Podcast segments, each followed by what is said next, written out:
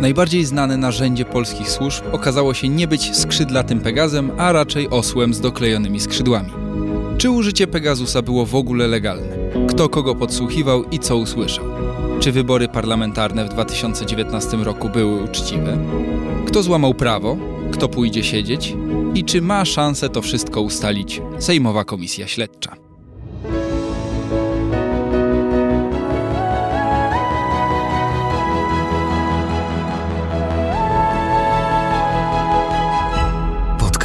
Tygodnika Powszechnego. Weź, słuchaj. Dzień dobry, przy mikrofonie Krzysztof Story. Witam się z Wami ze studia przy ulicy Dworskiej. W tym odcinku opowiemy o służbach, tajemnicach i podsłuchach, a moimi gośćmi są Agata Kaźmierska i Wojciech Brzeziński, dziennikarski duet zajmujący się technologiami i ich wpływem na nasze życie. Cześć Agato, cześć Wojtku. Dzień dobry. Dzień dobry. Dodam tylko, że nasza rozmowa jest w zasadzie transkontynentalna, bo Wojtek łączy się z Tromso z Norwegii, a Agata z Addis Abeby, stolicy Etiopii. E, także mamy tutaj szeroki zakres, także geograficznie. Ale my porozmawiamy dzisiaj o waszym tekście e, i o sprawie Pegasusa. Ta kwestia wita nas już z okładki nowego numeru Tygodnika Powszechnego, też w wersji papierowej.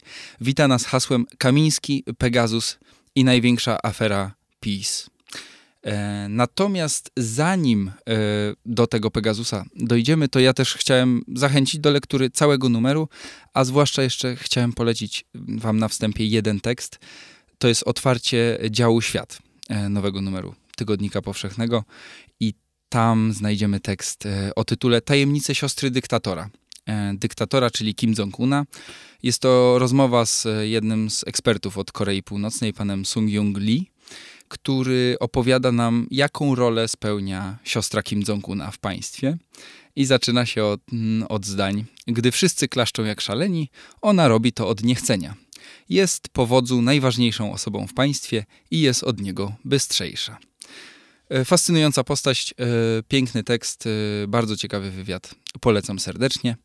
A my już lądujemy w Polsce i w historii szpiegowskiej która chyba nie jest niestety materiałem na Oscarowy film.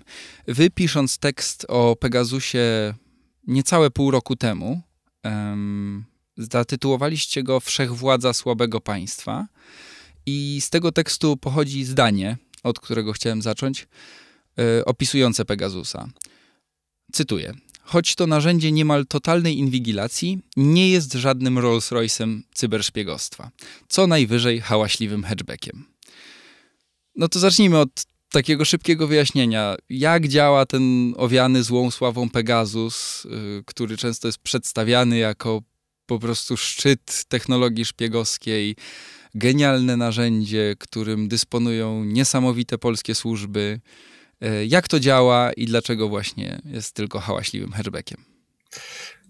hałaśliwym hatchbackiem też można daleko zajechać, to trzeba przyznać. Natomiast e, problem polega na tym, że e, Pegasus to jest w zasadzie próba odtworzenia tanim kosztem narzędzi, które przez wiele lat miały tylko nie wiem, CIA, NSA, KGB, FSB, tego rodzaju służby. Chodzi o to, że to jest narzędzie tworzone przez e, prywatną izraelską firmę, która jednak ma mocne powiązania z izraelskim e, wywiadem. Tworzyli ją, tworzyły ją wiele osób związanych z takimi jednostkami odpowiadającymi za technologiczne ramię izraelskiego wywiadu, które pozwala po udanej infekcji przeglądać całość zawartości e, danego urządzenia, danego smartfona, bo to jest, to jest narzędzie przeznaczone do infekowania smartfonów, a nie na przykład e, komputerów osobistych, e, które pozwala śledzić jego lokalizację, podglądać zawartość kamer, podsłuchiwać mikrofony, oczywiście czytać wszystko, co na tym smartfonie się znajduje. Co ważne, nie tylko to, co w danej chwili człowiek mówi, czy, czy SMS-uje, czy e-mailuje, ale też przeglądać wszystko, co w pamięci takiego smartfona się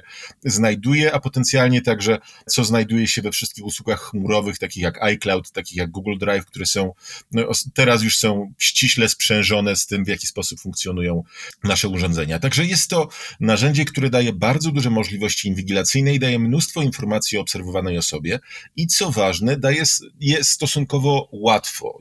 Pegasus jest bardzo zautomatyzowany. To nie jest tak, że służba, która go kupuje, musi mieć super, hiper wykwalifikowanych specjalistów. Ona musi mieć po prostu ludzi na tyle inteligentnych, żeby zrozumieli instrukcję obsługi, którą dostają z Izraela, po czym wystarczy, że wklepią do systemu numer telefonu i reszta dzieje się prawie sama. Ważne jest to, że Porównywaliście stanie... to kiedyś do obsługi pralki. Tak, dokładnie. To, to jest tak. Mamy tu, mówi, przychodzi instruktor z Izraela i mówi, tu wciskasz ten guzik i możesz podglądać, co, co, co gość robi, tak? E, więc, więc jakby nie wymaga to żadnej szczególnej wiedzy technicznej, umiejętności ze strony, ze strony odbiorcy i dla wielu służb to jest doskonałe, bo nie muszą inwestować w swoich ludzi, co jest trudne, kłopotliwe. Później tacy ludzie domagają się pieniędzy albo przychodzą do sektora prywatnego, co jest po prostu straszne. E, tutaj nie ma, nie ma takiej potrzeby. Mamy totalną inwigilację w pudełku, kupujemy z salonu, dostajemy i, i e, wszystko pięknie hula.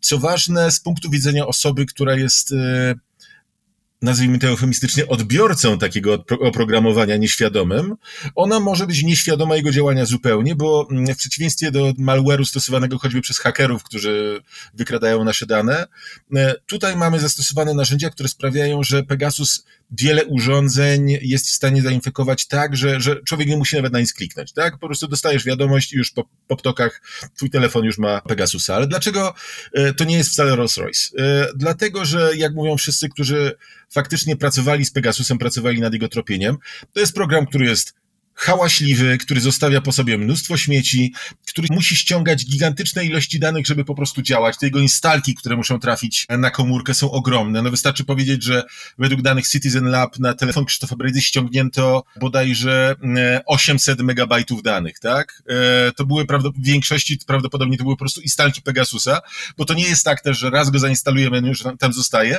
Każdorazowo, kiedy wyłączysz telefon, Pegasus jest usuwany. To jest taki trochę mechanizm bezpieczeństwa, tak? Chodzi o to, żeby żeby, żeby próbować zacierać ślady, chociaż podobno to zacieranie działa wyjątkowo nieudolnie. Natomiast oznacza też to, że jeśli ktoś, kogo obserwujesz, poszedł do kina i zamiast trybu e, samolotowego wyłączył po prostu telefon, no to klops, koniec inwigilacji, trzeba to zrobić od nowa, tak? Więc trzeba mu jeszcze raz wysłać te kilkaset megabajtów danych i jeszcze raz przeprowadzić e, cały proces. To nie jest eleganckie rozwiązanie pod względem takim e, informatycznym. Do tego wymaga dużej sieci wsparcia, e, serwerów, które są rozmieszczone w różnych państwach. Ostatnio pojawiły się, zdaje się, w Bułgarii, w Macedonii. Są ludzie, którzy twierdzą, że miejscami Pegasus rozmawia z jakimiś serwerami w Chinach, chociaż akurat twórcy Pegasusa absolutnie się od tego odżegnują. Podobno cały system zresztą jest składany częściowo z różnych klocków, które po prostu są znajdowane w sieci, z różnych rozwiązań, różnych exploitów, różnych fragmentów malware'u, które można na różnych dziwnych stronach e, poznajdować. E, no, mamy tak naprawdę w internecie jest ogromny czarny rynek tego rodzaju rozwiązań do przełamywania zabezpieczeń. Pegasus w pewnym stopniu ma też polegać na tego typu rzeczach, które, które po prostu są e, szeroko dostępne. Także tak, to, to nie jest tak jak te narzędzia NSA, to nie jest tak jak, nie wiem, na wrogu publicznym, tym filmie, gdzie generalnie mamy wielkie centrum, jak z NASA, które obserwują człowieka z satelitów, z kamer szpiegowskich. Nie, to jest, to jest malware, który pozwala bardzo precyzyjnie przez jakiś czas sczytywać wszystkie dane z jednego urządzenia. Robi to skutecznie, ale nie elegancko. To chyba można jeszcze dodać jedną rzecz, y, o której Wojtek nie wspomniał, e, bo my słyszymy o Pegazie wyłącznie w negatywnym kontekście. Natomiast jeśli chodzi o samą ideę, to jest program, który powstał e, po to, żeby pomagać służbom w ściganiu e, terrorystów i najgroźniejszych przestępców. I wydaje, się, wydaje mi się, że powiedzenie tego ma bardzo duże znaczenie. My w tym naszym tekście opisujemy taką E, te, teoretyczną sytuację, że terroryści biorą zakładników e, i dzięki temu, że udaje się zainstalować e, program na telefon jednego z tych terrorystów, funkcjonariusze mogą dowiedzieć się, co się dzieje w pomieszczeniu, w którym są zakładnicy i dzięki temu może będzie można uniknąć ofiar, w, ofiar cywilnych. Więc taki program niewątpliwie mógłby być bardzo, bardzo pożyteczny, tyle tylko, że tak to powinno działać w idealnym świecie. Um, tak naprawdę to publicznie znany jest tylko jeden przypadek, e, zresztą niepotwierdzony przez służby, kiedy w Dubaju aresztowano bardzo groźnego holenderskiego e, mafiozę. Natomiast cała reszta przykładów to są przykłady ścigania dziennikarzy, opozycjonistów i wszystkich innych, którzy się nie podobali rządom państw, które kupiły sobie, a właściwie licencjonowały sobie e, owego e, Pegasusa. No właśnie, jak się o tym słyszy, to ten Pegas, y, jak on lata, tak lata. Czy on robi hałas, jak lata, czy nie, to jest druga rzecz, ale on za, na zazwyczaj służy do latania w złych kierunkach. To znaczy śledzenia tych, którzy się rządom nie podobają. Y, izraelska firma NSO, która stworzyła Pegasusa, też sprzedaje go wyłącznie państwom przynajmniej mm, z tego co wiemy, nie funkcjonuje na jakimś prywatnym rynku. Natomiast e, to, jak te rządy mm, korzystają z takiego narzędzia, e, to jest między innymi temat wielkiej dyskusji w Polsce. Tyle tylko, że ja pozwolę sobie zauważyć, publicznie do mediów wypłynął ten tylko jeden przypadek, o którym powiedziałam, ale wcale nie możemy wykluczyć, że służby użyły tego oprogramowania naprawdę w dobrych celach.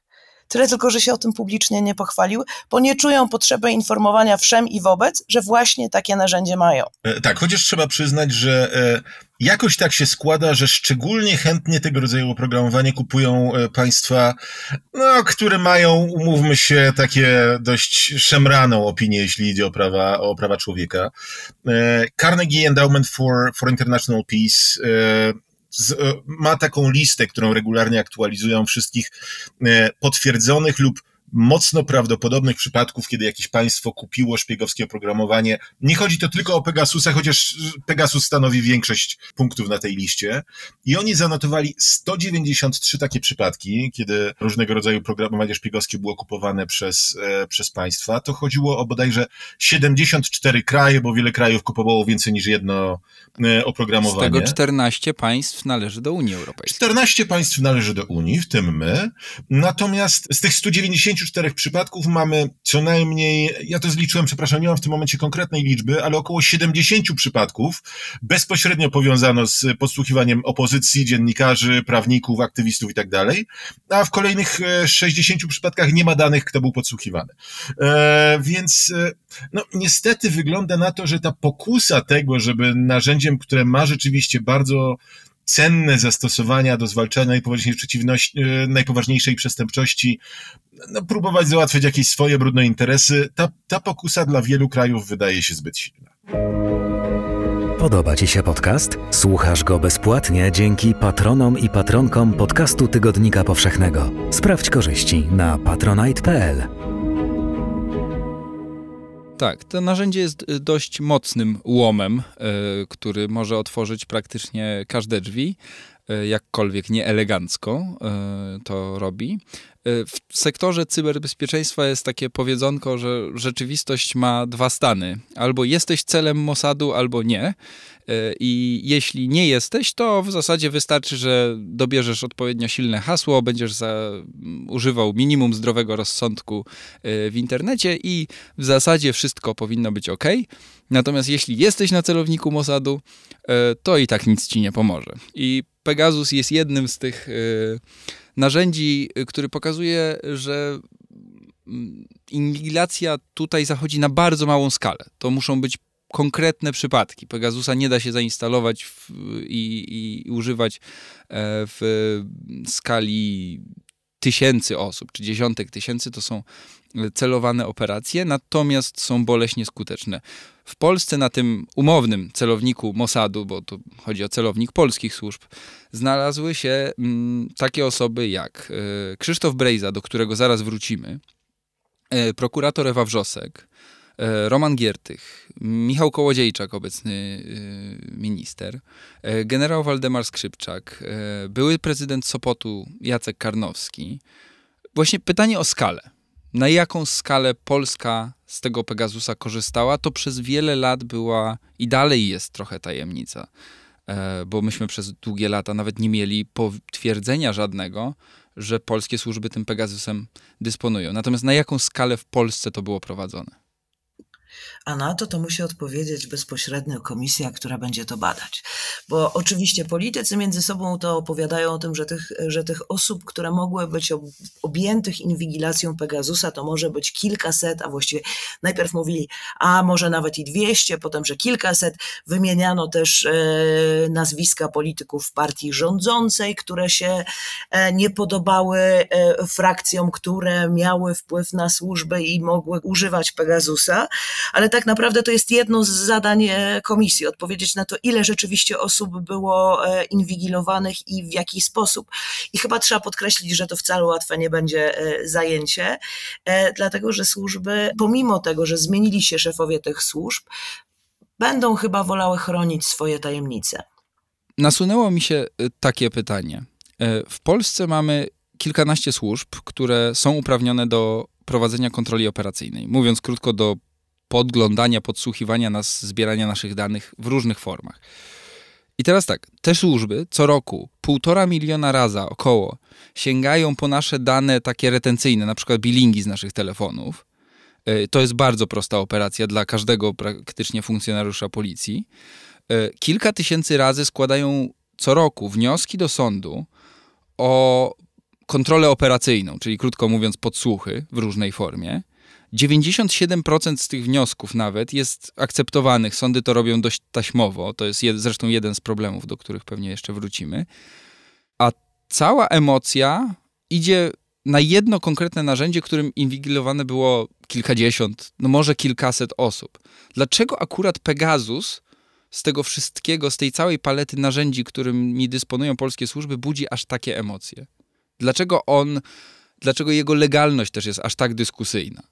Tutaj są, są może dwie, dwie kwestie. Pierwsze to jest to, jak kompleksowym narzędziem inwigilacyjnym jest Pegasus, bo jeśli mamy do czynienia z takim klasycznym podsłuchem, nie wiem, czy podrzucamy komuś podsłuch do domu, czy podsłuchujemy jego, jego telefon, to mamy dostęp tylko do konkretnych danych, danych generowanych, że tak powiem, w czasie rzeczywistym, czyli od momentu, kiedy założymy podsłuch, do momentu, kiedy podsłuch zdejmujemy, wiemy, co się tam dzieje. W przypadku Pegasusa możemy przeczytać wszystko, co kiedykolwiek napisałeś na swoim telefonie komórkowym, tak? Możemy teoretycznie przeczytać, no jeśli ja mam Facebook Facebooka od 15 lat, możemy przeczytać, jakie bzdury pisałem na Facebooku 15 lat temu, za które robi mi się przykro, kiedy tylko Facebook mi się mi je dzisiaj przypomina. No nie wiem, czy chcę, żeby służby to, to, to, to, to czytały. To już tak e, żartem. Natomiast jeśli idzie o legalność, tu sprawa jest skomplikowana. E, ustawa o policji e, jest skonstruowana tak, że dopuszcza postęp technologiczny. Jej zapisy są dość ogólne. Ona mówi o y, kontroli środków komunikacji elektronicznej. To jest taka specjalnie szeroka formuła, która właśnie pozwala na to, że wraz z rozwojem tych środków można było rozwijać te środki e, ich e, kontrolowania. To samo w sobie sprawiałoby, że Pegasus nie jest niczym wyjątkowym, natomiast problemem jest na przykład to, że takie narzędzia powinny mieć pieczątkę od Agencji Bezpieczeństwa Wewnętrznego, że tam jest wszystko ok, że kontrwywiadowcze wszystko jest ok, że, że, że jak my słuchamy, to nikt inny nie słucha. W przypadku Pegasusa nikt takiej pieczątki nie da. My nie mamy kodu źródłowego Pegasusa, my nie wiemy tak naprawdę, co tam się dzieje w środku, e, gdzie te dane trafiają, oprócz tego, że trafiają do nas. Takie dane z podsłuchów Pegasusa idą przez serię serwerów na całym świecie i nie ma najmniejszego problemu, żeby odbijając się gdzieś tam w Macedonii czy Bułgarii, e, Jednocześnie kopia szła gdzieś w innym kierunku, tutaj już nie wskazując na kierunek, ale wiadomo, jest jedna służba, która bardzo lubi gromadzić dane z całego świata. E, oczywiście wszyscy zainteresowani zaprzeczają, mówią, że to absolutnie niemożliwe, no ale wątpliwość zawsze, e, zawsze pozostaje, tak? My nie wiemy do końca, co z tymi danymi się dzieje, a tym bardziej biorąc pod uwagę fakt, że tym narzędziem byli podsłuchiwanie ludzi z samej wierchuszki. No, no umówmy się, Mossadu nie obchodzi pan Zenek, który kradnie katalizatory w Łomiankach, tak? Natomiast jeśli mamy podsłuchiwanych szefów banków, czołowych polityków, no to, to dla każdej służby wywiadowczej na świecie jest żyła złota, tak? Mossad byłby głupi, gdyby tego nie stosował. Ciężko mi wyobrazić sobie poważny wywiad, który by nie skorzystał z takiej okazji. No, no, ludzie sami się proszą, żeby potencjalnie oddawać im dane. To jest coś niesamowitego. No to jest najlepsza, najlepsza akcja tego rodzaju w historii światowego wywiadu. Wydaje mi się, Wojtek, że nie powiedziałeś jeszcze o jednej chyba fundamentalnej rzeczy. Bo widzicie, bo to jest tak, że Pegasus nie tylko zbiera dane, przy pomocy y, Pegasusa można wrzucić komuś dane na telefon. Zatem dowody zebrane przez Pegasusa są z założenia mało znaczy dowody, jeżeli był używany Pegasus, mogą się okazać z założenia mało wiarygodne, bo na przykład SMS, który ma być dowodem na to, że e, doszło do przestępstwa, e, mógł zostać wcale nie wysłany przez e, właściciela owego telefonu. Tak? I to jest, e, to, to, to jest jedna rzecz. Jakby po, to, to, że samo stosowanie e, Pegasusa podważa wiarygodność, ale przede wszystkim chyba to, że to jest narzędzie takiej totalnej inwigilacji. To jest narzędzie, którego polski system prawny w ogóle nie dopuszcza. E, to jest, to, to jest właściwie odpowiedź na, to, na, na, na Twoje pytanie. To znaczy, z jednej strony ustawy, które regulują działanie poszczególnych służb, określają bardzo szczegółowo przestępstwa, wo, wo, wobec których można stosować kontrolę operacyjną. I składając wniosek e, o zgodę do sądu na, na, na, na taką kontrolę, a, tak jak mówił Wojtek, muszą wskazać, kiedy, to, kiedy ta kontrola się zaczyna, kiedy ta kontrola się kończy. E, Pegasus jest w stanie ściągnąć dokładnie wszystko od początku działania e, urządzenia. To, o czym mówicie, to co opisujecie, to bardziej niż podsłuch, to przypomina broń.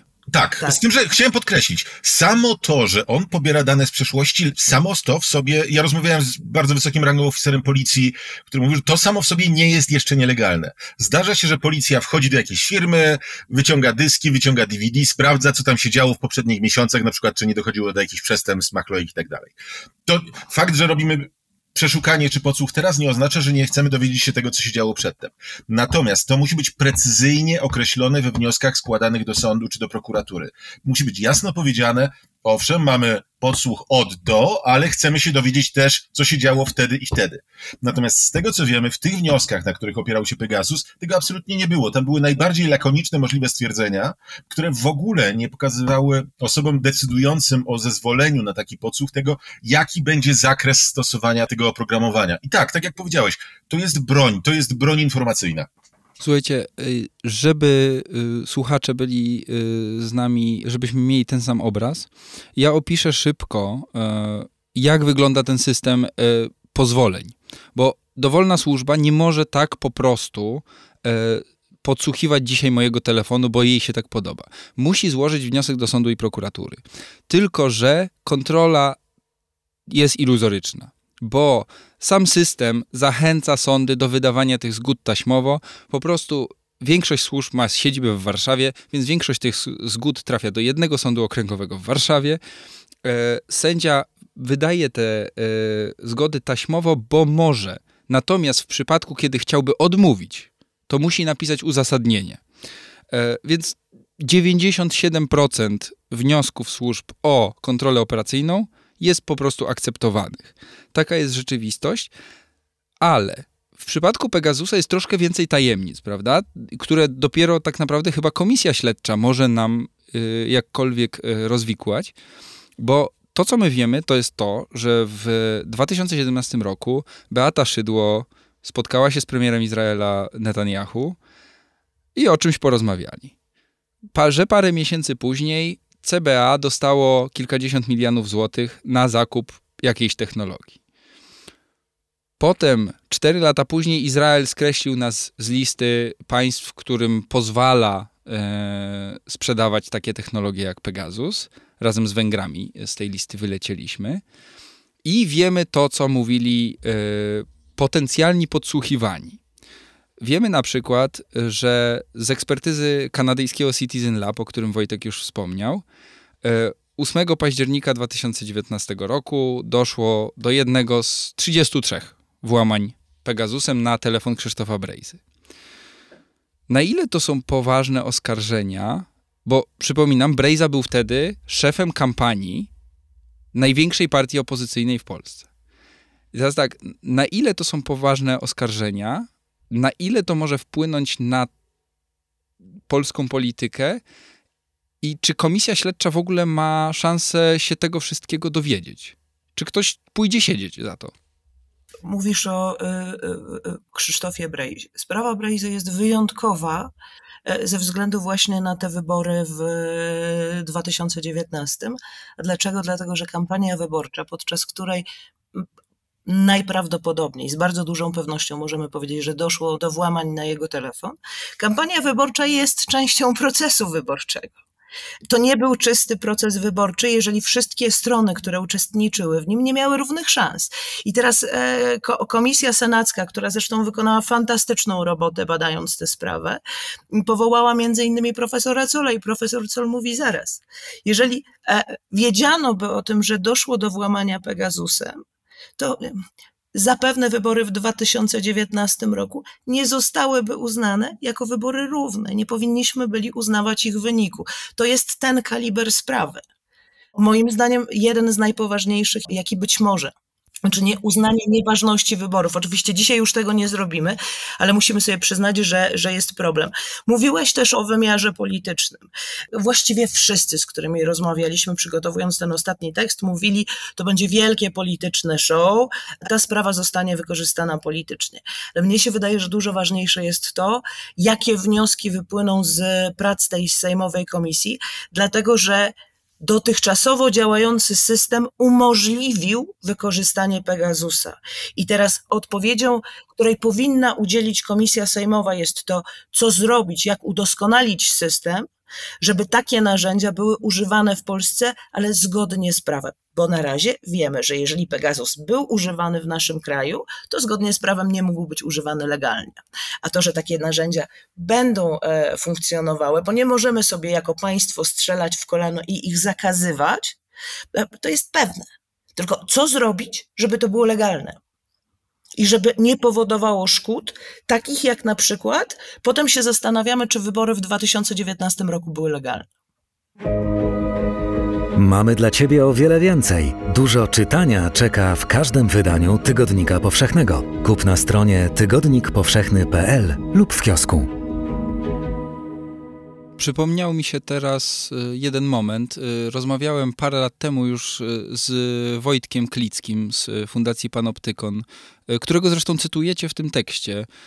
Wojciech się od lat zajmuje tematem służb, jest między innymi współautorem raportu, który wspominacie, takiej diagnozy Osiodłać Pegaza, która stara się pokazywać kierunki jak można by te, y, zapewnić jakąś transparentność, uczciwość y, i kontrolę nad działaniami służb.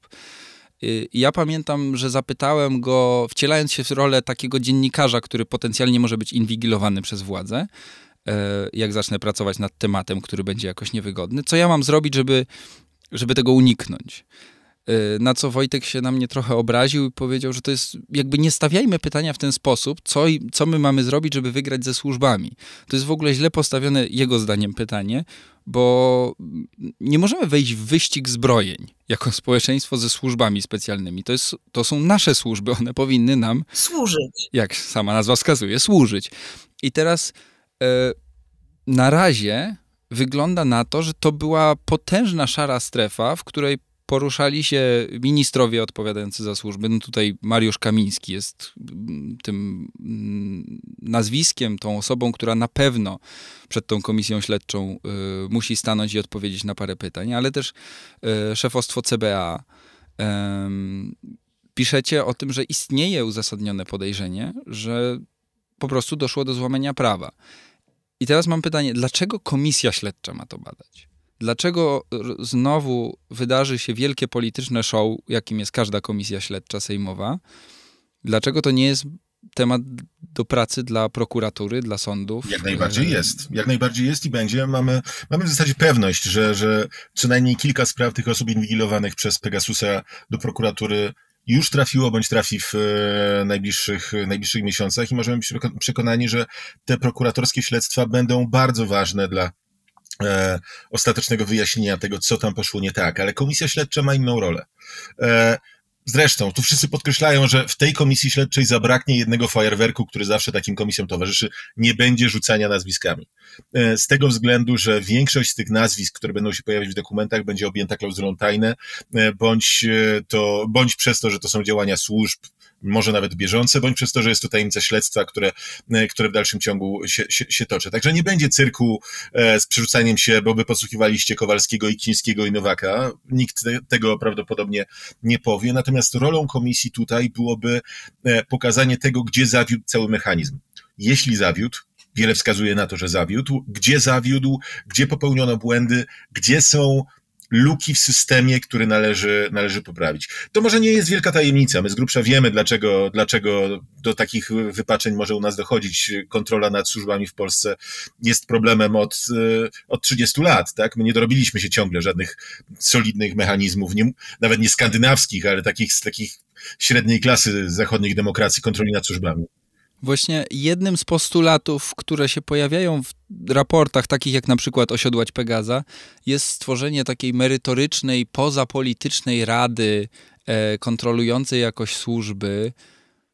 To brzmi bardzo słusznie i poczciwie, ale trochę nierealnie. Czy są jakieś takie bardziej realne postulaty, o których już dzisiaj wiemy, żeby nam pomogły unikać takiego zamieszania w przyszłości? Bezpieczniki w systemie to one już są.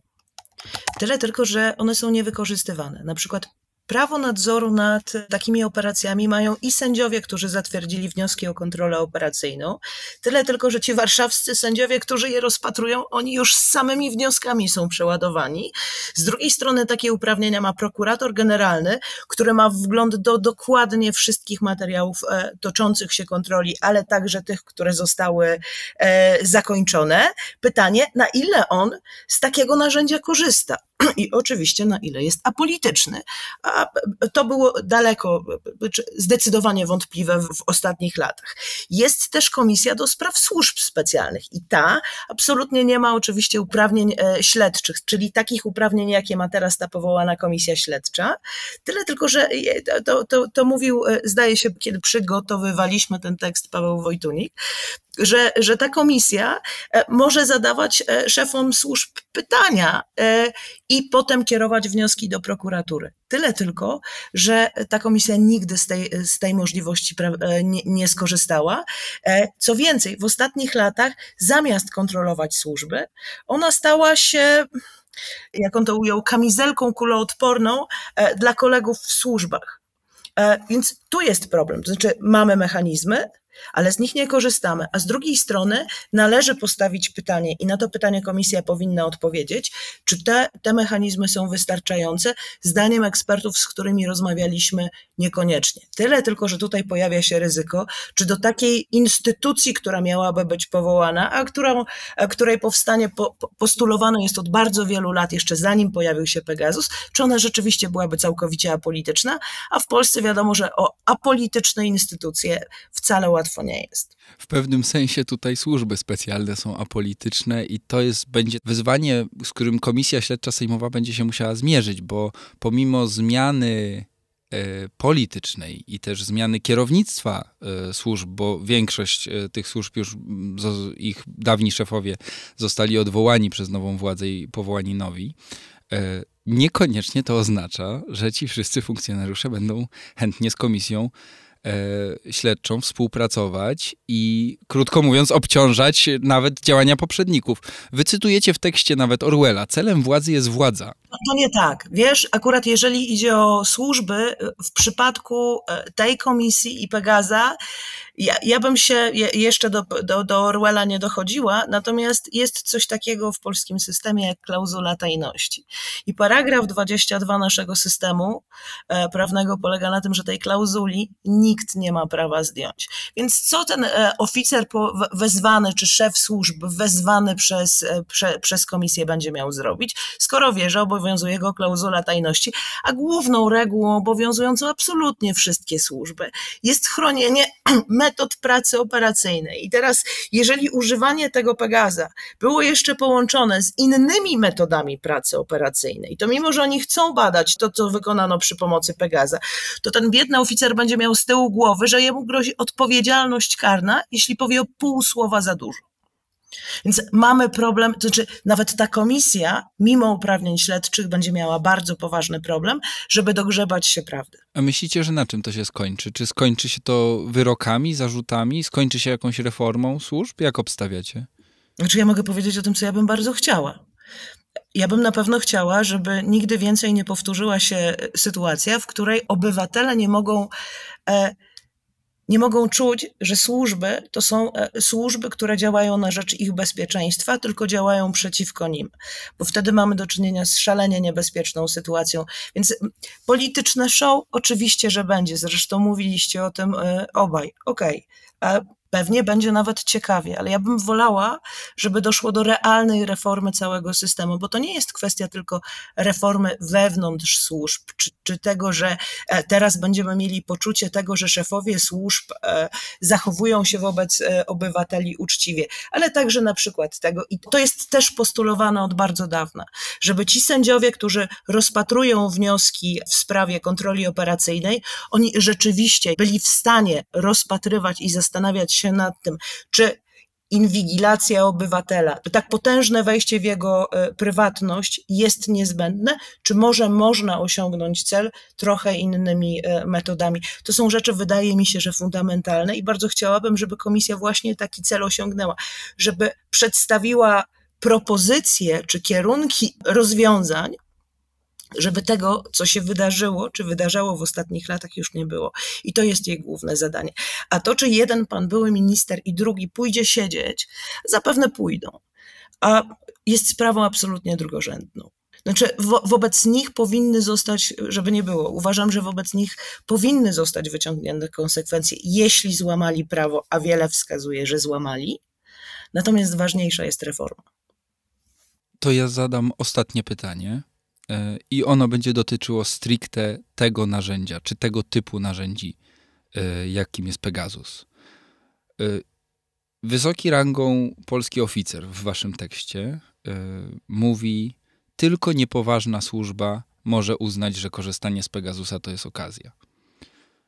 I tu mówię o tym, o czym Wojtek opowiadał. My nie mamy pewności, czy te dane trafiały tylko do nas, tylko do naszych służb. Nie będziemy mieli tej pewności z Pegasusem prawdopodobnie nie stać nas na zbudowanie własnego narzędzia o takiej mocy. Czy polskie służby powinny w ogóle z czegoś takiego korzystać? Czy na pewno nie mogłyby się, nie powinny się same osłabiać, nie korzystając z takich narzędzi. Po to, że takie narzędzia są na rynku, inni z nich korzystają e, i je wykorzystują, jest pewne. Jeżeli nie będziemy wykorzystywali jako państwo najnowocześniejszych narzędzi, to zostaniemy za innymi w tyle. Pytanie, na ile już jesteśmy. Korzystanie z narzędzi, które nie mają odpowiedniej certyfikacji, e, przez które dane mogą wyciekać do innych e, wywiadów, to jest jest narażanie bezpieczeństwa państwa. Więc z jednej strony mamy potężną potrzebę korzystania z takich narzędzi, ale trzeba to robić bezpiecznie. Myślę, że to jest, to może być też kwestia wprowadzenia jakiegoś systemu e, certyfikacji, powiedzmy, wspólnego dla Unii Europejskiej czy NATO. E, mamy firmy, które produkują tego typu narzędzia, które są firmami e, unijnymi. Bardzo duzi producenci tego rodzaju oprogramowania są choćby we Włoszech czy w Niemczech jest kwestią w tym momencie harmonizacji przepisów i stworzenia wytycznych, żeby unijni producenci tworzyli to oprogramowanie w sposób, który jest zgodny z unijnymi interesami, zgodny e, z unijnymi przepisami, zgodny z racją stanu państw e, unijnych. Przykładem jest tutaj to, co zrobili już Niemcy w przypadku Pegasusa. Oni kupili Pegasusa dla swojej federalnej policji e, kryminalnej i to jest jeden z nielicznych przypadków, kiedy wiemy, że państwo Pegasusem dysponuje i nie wyniknęły z tego jakieś większe skandale. No, kiedy wyszło na jaw, że Pegasus w ogóle tam jest, był płacz, że to jest koniec praworządności i tak dalej, ale tak naprawdę nic wielkiego tam się nie stało. Przynajmniej z tego, co wiemy. Może jeszcze się okazać, że będę, będę musiał to odszczekiwać, ale na razie wszystko wskazuje na to, że sytuacja jest pod kontrolą. Co się okazuje? Jedną z rzeczy, które Niemcy zrobili od razu, było to, że uznali, że Pegasus w tej formie, w której jest normalnie oferowany na rynku, jest za mocnym narzędziem i daje zbyt duże możliwości naruszania prawa. Więc oni poprosili producenta Pegasusa o to, żeby specjalnie sprzedał im wersję osłabioną, wykastrowaną, tak żeby pokusa zniknęła, żeby nie można było za pomocą tego e, programu robić rzeczy, które są absolutnie niezgodne z niemieckim prawem. Czyli da się, da się dostosować te narzędzia tak, żeby dawały służbom to, czego służby potrzebują, żeby zapewniać nam bezpieczeństwo, ale jednocześnie nie łamały aż tak brutalnie e, praw obywateli, e, którzy mogą być narażeni na kontakt z tego typu narzędziami. Innym pomysłem, który też jest podnoszony od lat przez ekspertów i też przez Was e, w tekstach, jest na przykład zobowiązanie służb, żeby po zakończeniu działań operacyjnych, nie narażając dobra śledztwa, ale na przykład rok po zakończeniu takich działań musiały poinformować człowieka, że był podsłuchiwany. Tak, to mógł być bardzo ciekawy list. Właśnie. Pewnie pierwsze, co bym zrobił, to bym za- zaczął szybko sprawdzać, co ja w tym okresie wymienionym w liście na grałem na tym Facebooku. Nie no, ale tak, tak, tak. Rzeczywiście to jest proponowane i to jest stosowane w wielu krajach, na przykład w Niemczech, właśnie po to, żeby troszkę przyhamować służby, żeby służby same sobie zdały sprawę z tego, że jeśli coś nabroją, to ten człowiek się o tym prędzej czy później dowie i prędzej czy później może być z tego sądowa chryja. To jest taki sposób na to, żeby ludzie, którzy mogą nieco zbyt ochoczo podchodzić do tego rodzaju narzędzi, sami sobie musieli powiedzieć hola, hola, zastanówmy się jeszcze dwa razy. Trochę zaburzyć takie poczucie bezkarności. Dokładnie bo tak. Wiadomo, że kiedyś, prędzej czy później będzie trzeba taki list wysłać i ktoś go dostanie i się bardzo zdziwi. Mam nadzieję, że nie będziemy takich listów e, dostawać. E, Dzięki Wam za rozmowę. Moimi gośćmi byli Agata Kaźmierska i Wojciech Brzeziński. Dziękuję. Dziękuję Wam bardzo. Dziękuję. A to już wszystko w tym odcinku podcastu Tygodnika Powszechnego. Zachęcam i zapraszam do lektury nowego numeru od e, środy 31 stycznia w kioskach, a już dzisiaj e, w sieci e, 30 stycznia e, dostępne będą wszystkie teksty. Zapraszam, polecam i do usłyszenia. Dziękujemy za wysłuchanie podcastu. Poznaj też moc czytania na tygodnikpowszechny.pl. Czytaj i rośnij z nami.